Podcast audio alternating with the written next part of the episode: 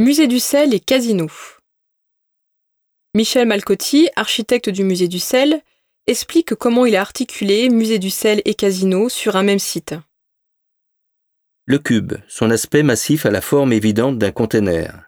Il joue le rôle de signal du musée dans la ville et de signature du projet architectural et muséographique introduisant au musée et à sa découverte. Une tension forte, enfin, est créée entre cette intervention contemporaine qui emprunte son expressivité à l'ancien, rugueuse, et l'ancien lui-même. Le nouveau projet est en porte-à-faux alors que le bâtiment ancien est fortement ancré au sol. Lourd et léger s'opposent, se mettent en valeur réciproquement. Le projet architectural de Casino, quant à lui, répond à un problème de site qui pourrait s'énoncer ainsi.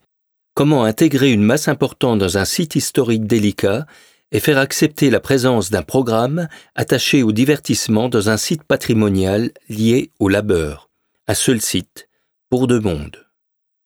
L'idée principale est la suivante.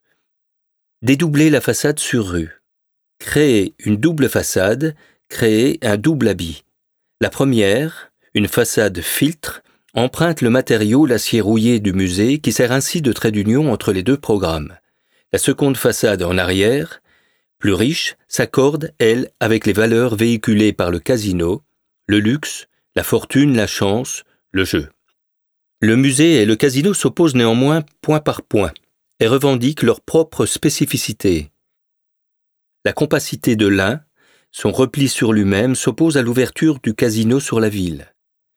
La façade abstraite et stricte de l'un s'oppose à la luxuriance et à la légèreté de l'autre dont la façade plus littérale ressemble à une sorte de rideau léger de feuilles d'acier ou à une forêt de branches. Casino et musée apparaissent aujourd'hui juxtaposés.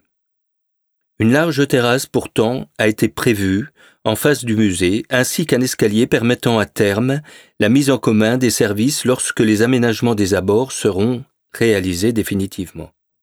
Nous sommes aujourd'hui encore dans une phase transitoire. Les aménagements actuels ne sont pas définitifs, à peine ébauchés.